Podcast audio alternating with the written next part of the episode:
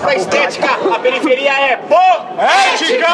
No ano de 2008, chegava no Brasil, pelas mãos da artista Roberta Estrela Dalva, o Zona Autônoma da Palavra, ou, se preferir, o ZAP.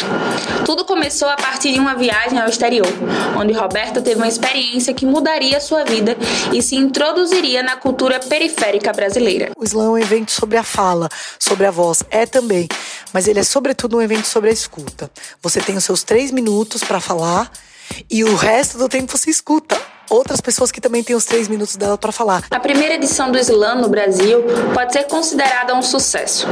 Treze pessoas se inscreveram para participar de um evento que nunca havia acontecido no país. O clima era de festa.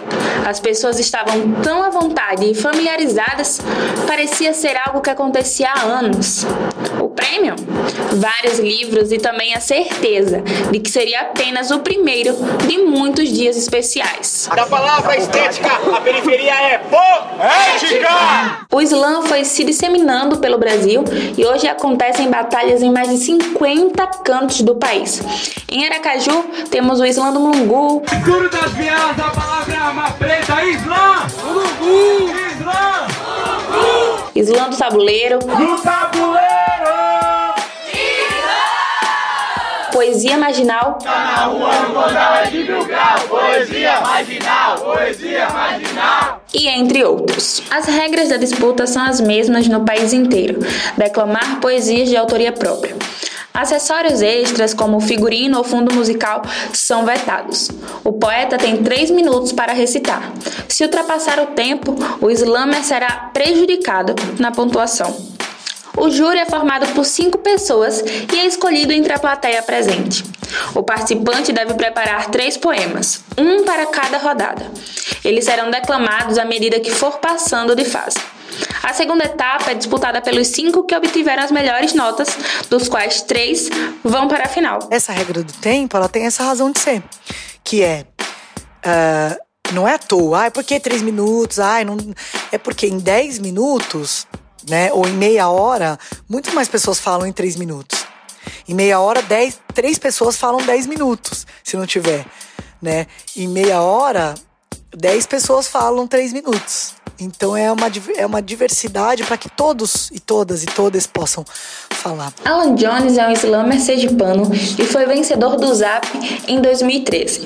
Para ele, o maior prêmio foi a experiência e os contatos que fez. Então a primeira vez que eu participei foi em 2012, depois eu voltei para lá para participar de uma etapa nacional do Slam, que era o Zap Slam com poetas convidados do Brasil, que foi em 2013.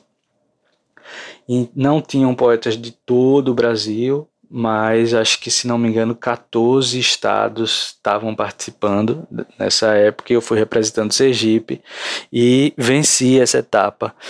E aí, quando eu venci, foi uma noite especialíssima, assim, uma noite muito, muito alegre, conheci muita gente, de fato. Talvez o maior prêmio do Slam seja esse, né, da- das amizades que você vai fazendo ao tipo o convívio com, com outros poetas, com gente que depois que você continua falando e vai montando coisas, montando projetos, vai visitando em outros estados. A vitória aconteceu, mas segundo o Slammer, se engana quem pensa que foi de forma rápida e fácil. O slam tem três fases e aí você precisa passar da primeira, a segunda e a terceira fase e a final. Aí na primeira fase eu fui o último colocado.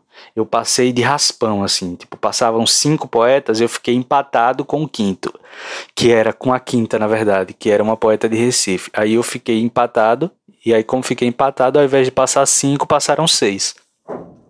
Então na segunda fase Aí sim já foi um pouco mais folgado, eu passei também para a final e na terceira fase na final eu venci. Então, tipo, só tinha saído de último e consegui vencer. Foi uma, uma espécie de estratégia que eu sabia que era muito arriscada.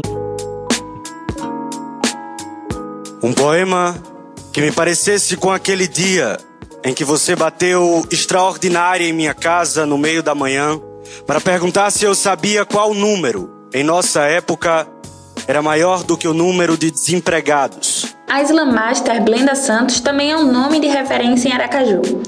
Além de participar dos movimentos na cidade, organiza o Interescolar, que envolve alunos de escola pública de Aracaju, e está envolvida em um projeto que ainda está em crescimento, o Entre Guetos. É urgente pessoas pretas e pessoas da periferia construindo coisas a partir de suas próprias perspectivas, né? A partir de seu próprio modo de vivenciar, de ver as coisas. A literatura foi negada para a gente, né? O slam aqui no Brasil, ele vai de contra essa ideia de que a poesia pertence a um tipo especial de pessoa, de que precisa ter um arsenal para ser poeta, coisa do tipo. O slam aqui no Brasil majoritariamente acontece na rua, e pelas mãos de gente preta, pelas mãos de gente da periferia. Ele tem esse poder de devolver a poesia para o povo. Blenda participou do Slam BR em 2018 como a representante sergipana. Ela disse que a experiência conta muito mais do que a competição. Sem sombra de dúvidas, a possibilidade de encontro que o Slam BR traz é uma das coisas mais potencializadoras dessa experiência, sabe? O slam é muito mais do que uma competição. A competição acaba sendo só um pretexto para a gente se encontrar, para a gente falar, para a gente ouvir, compartilhar e aprender, né? Porque, assim, não existe uma regra de que para participar de um slam você tenha que ser de tal modo, ou você tenha que vir de tal lugar falar de tal coisa. E é exatamente por isso, por ter esse caráter tão libertário, que a galera preta, que a galera da periferia são tão presentes no Islã. O Islã é uma grande performance que envolve pessoas que assistem e que declamam, todas como um conjunto do movimento. As pessoas vão aos encontros por se sentirem pertencentes àquele lugar. Se identificam com as vivências e se sentem parte de um todo. Podem falar, serem ouvidas e ouvir os outros. Eu acho que o, público jovem tem tá nessa descoberta de quem se é, do que, do porquê, pelo que lutar. E é um público bastante né, é, oprimido e que não tem, principalmente o periférico, né, negro, é, LGBTQI+, tudo mais, é um público que não tem sua voz ouvida.